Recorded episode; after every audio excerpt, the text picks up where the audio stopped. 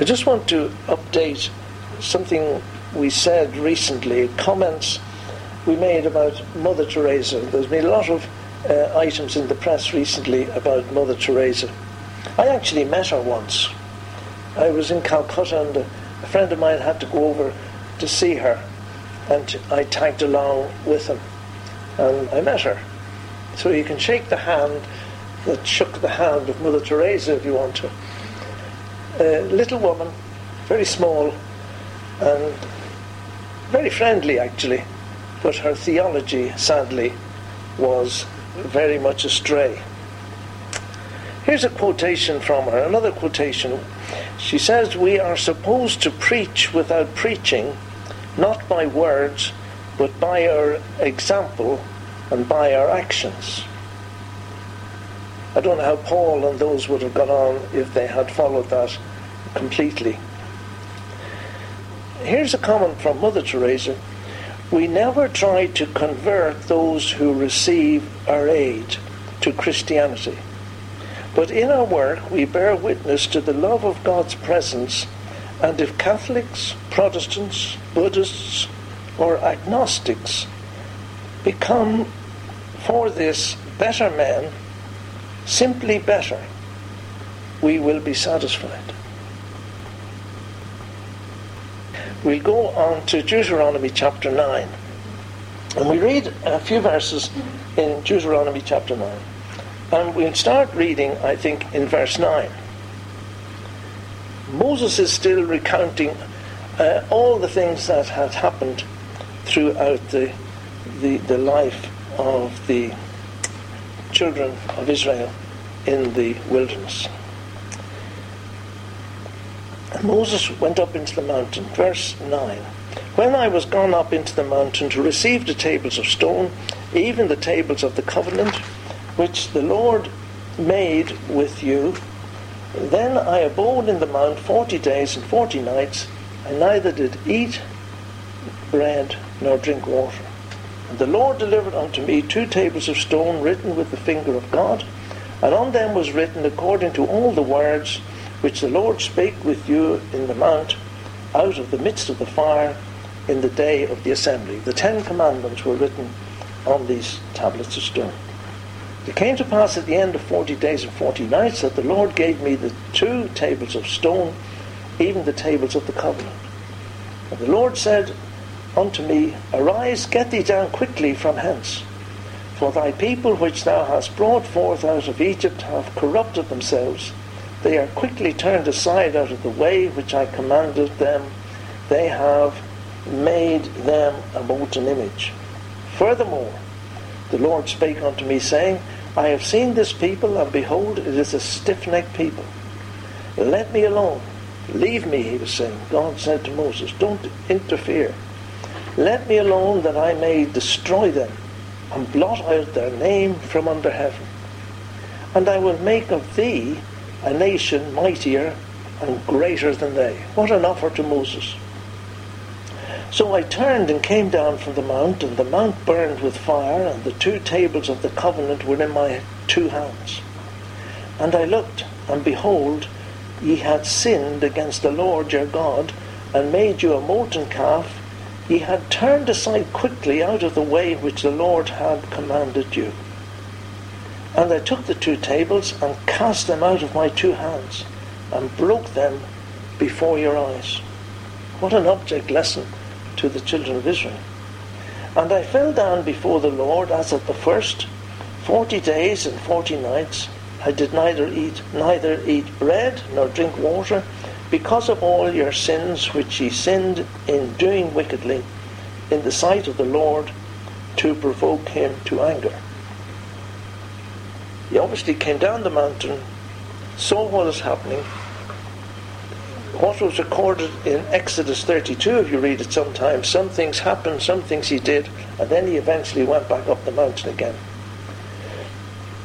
I was afraid of the anger and hot displeasure wherewith the Lord was wroth against you to destroy you. But the Lord hearkened unto me at that time also. That's lovely words. The Lord hearkened unto me at that time also. And the Lord was very angry with Aaron, to have destroyed him.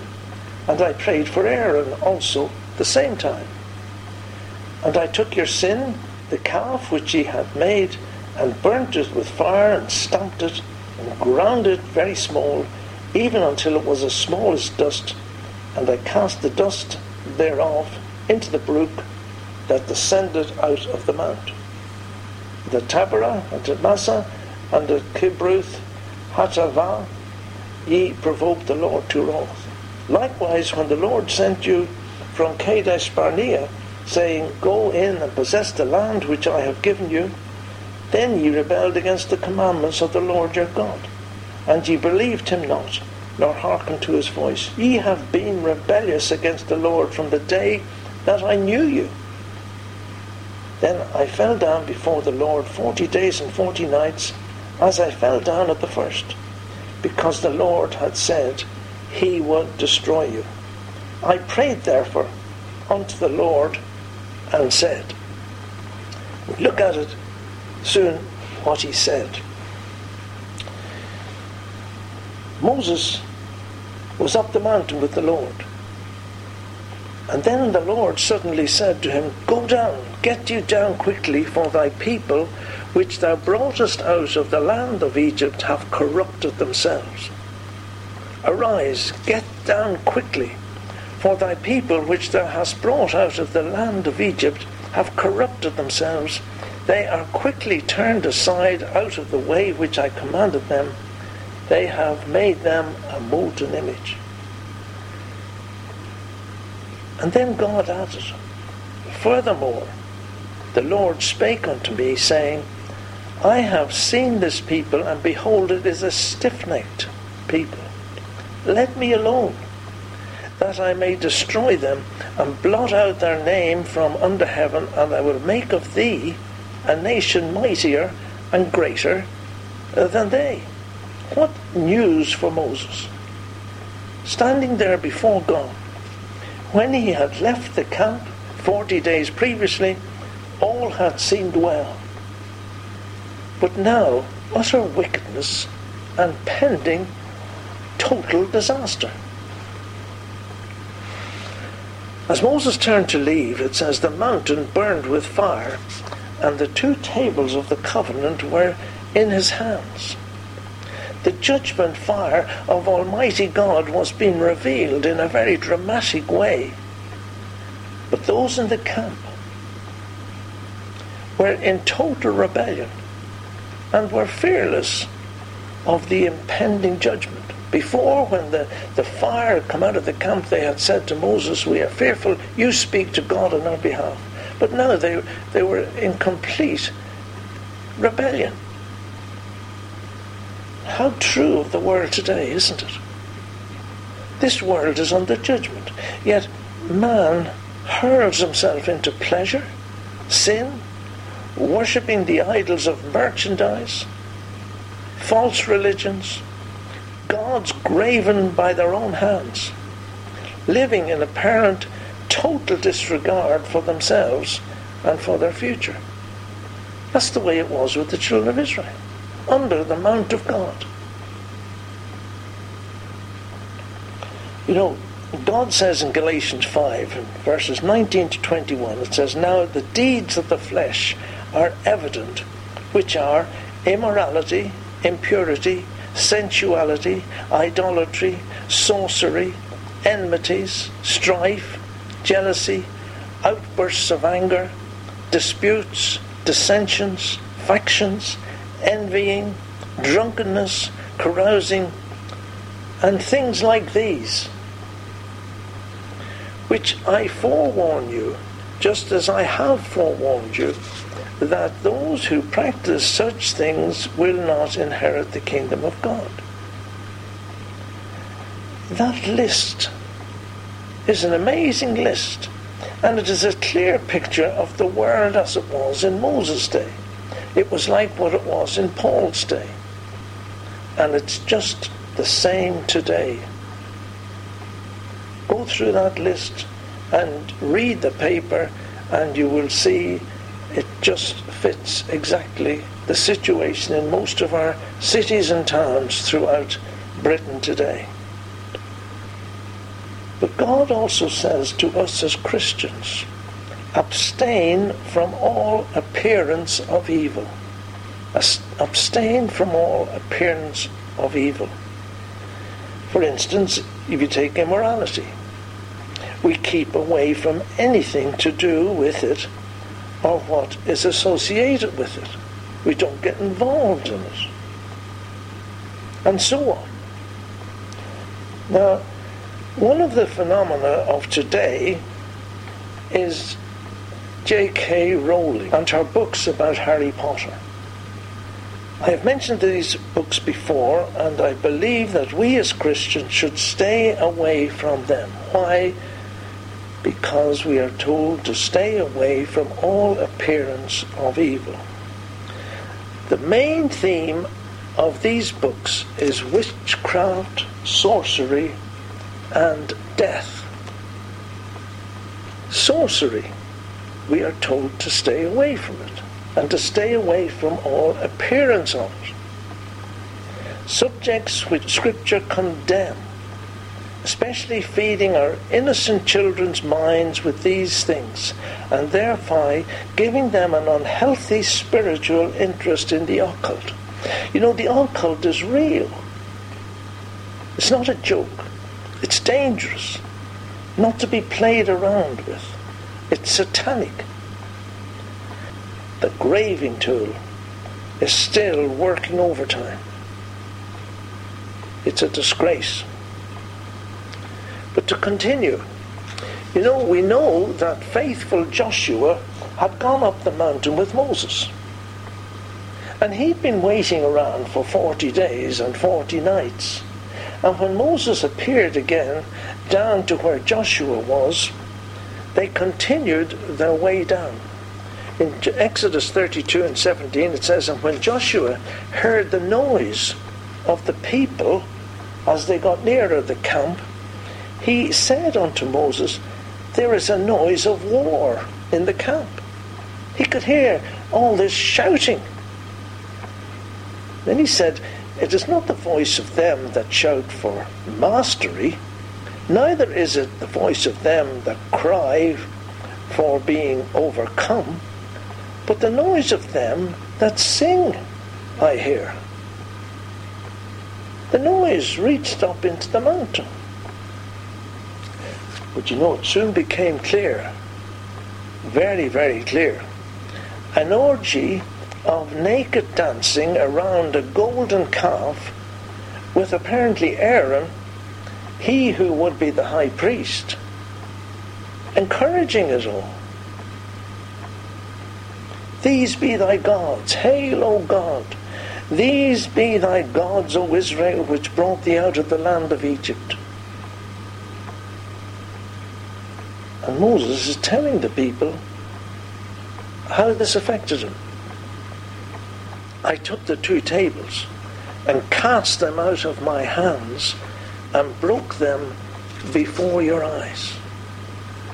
Why did he break them? Well, he was very angry. He had just received the law from God. God was going to destroy these people. And before he had got back to the camp, the law had already been broken. And he threw them down. It was a, a very forceful object lesson for the children of Israel. Did you notice also, we, we've always said Moses, Moses was a wonderful man, a humble man. The lure of a greater power and a greater nation, with him as the head, greater than Israel, did not appear to be very high on Moses' agenda. He seemed to have ignored it all. He didn't want it. He had a greater love for the people that they would glorify God than for his own glorification. We shall see how this all works out when we look at his prayer later on at the end of the chapter. Now, it's not recorded in Deuteronomy, but it is recorded in Exodus that Moses then shouted out Who's on the Lord's side? And the tribe of Levi gathered round him, and he sent them throughout the camp, and 3,000 people were slain that day as a result of their rebellion. We also know that Moses, as it says here, he ground the, the statue, he burnt it and ground it to dust, and then he poured the dust on the water, and in Exodus it's told that he made the people drink it as a punishment. But we will follow on the, the, the story as he told it in Deuteronomy chapter 9. He had ground the, the statue, he'd made the people drink it, then it goes on in verse 18 And I fell down before the Lord as at the first, forty days and forty nights. Another fast, two fasts, fairly quickly, one after the other, of forty days and forty nights. I did neither eat bread nor drink water because of all your sins which ye sinned by doing wickedly in the sight of the Lord to provoke him to anger. For I was afraid of the anger and hot displeasure wherewith the Lord was wroth against you to destroy you. It weighed so heavily on his heart. Here we have a picture, albeit a poor one, of Moses as a type of the Lord Jesus Christ interceding on their behalf before God. Lovely picture of Moses pleading for those people. 1 John chapter 2 and verse 1 we read, My little children, these things write I unto you that ye sin not. But if any man sin, we have an advocate with the Father, Jesus Christ the righteous. He's our advocate before God. He's the one who pleads another's cause before a judge. He's the counsel for the defense. And Jesus Christ is our advocate in heaven. When we sin, we have an advocate with the Father. Moses was pleading on behalf of the people before God. Christ pleading on our behalf before his Father in heaven. What a wonderful Saviour we have, mediating between God and man, the only one. He's the only one capable to perform this mediation. No so called saint, no mother of God, no vicar, no priest, no one except our great high priest is our mediator between God and man. And you know, to those listening to this long speech that Moses gave in the book of Deuteronomy, when he recited these events of the history of these rebellious people, it must have been a total eye opener to some of these people to realize that Moses was pleading on their behalf, that he had declined any self exaltation, but he pleaded with God for 40 days and 40 nights. They must have been stunned into silence. Moses pleading with God for their very existence. And then these great words which we read in verse 19 The Lord hearkened unto me at that time also. Also. He reminds them of the previous times when ye rebelled against the commandment of the Lord your God, and ye believed him not, nor hearkened to his voice. When they, they cried out for water, when they, they complained about the food, when they, they wouldn't believe the spies, the reports from, from Joshua and Caleb, and went with those who disbelieved God. Forty years in the wilderness as a result. And he says also, he pleaded before God on those occasions. This should make us reflect on our past times in our walk with God, our Saviour, and how lovingly He has sought us and brought us back into fellowship with him when we have sinned. In tenderness he sought me, weary and sick with sin, and on his shoulder brought me back to his fold again. While angels in the heavens sang until the courts of heaven rang, Oh, the love that sought me, oh, the blood that bought me, oh, the grace that brought me to the fold, wondrous grace that brought me to the fold. When we sin, we have an advocate with the Father. You remember Peter when he denied his Lord and he repented with much bitterness and tears. How he must have felt. But what a wonderful message Jesus gave when he was resurrected. He said, Go your way and tell his disciples and Peter. How that must have touched Peter's heart. Tell the disciples, but also make sure you tell Peter. Jesus said he was going to go before them and he'd meet them in Galilee and he'd see them there. But Peter was included. We have an advocate with the Father. He is our Saviour and our mediator. And now we're going to look for a few moments just at the prayer of Moses. The prayer of Moses is starts at verse 26. We just read it. O Lord God, destroy not, destroy not thy people and thine inheritance, which thou hast redeemed through, through thy greatness, which thou hast brought forth out of Egypt with a mighty hand. Remember thy servants Abraham, Isaac, and Jacob. Look not unto the stubbornness of this people, nor to their wickedness, nor to their sin. Lest the land which thou broughtest us out say, Because the Lord was not able to bring them into the land which he promised them, and because he hated them, he hath brought them out to slay them in the wilderness. Yet they are thy people and thine inheritance, which thou broughtest out by thy mighty power and by thy outstretched arm. Quite a short prayer, but what a wonderful prayer. Well, let's look at it. O Lord God. He first and foremost addresses he acknowledges that God is Lord. O Lord God.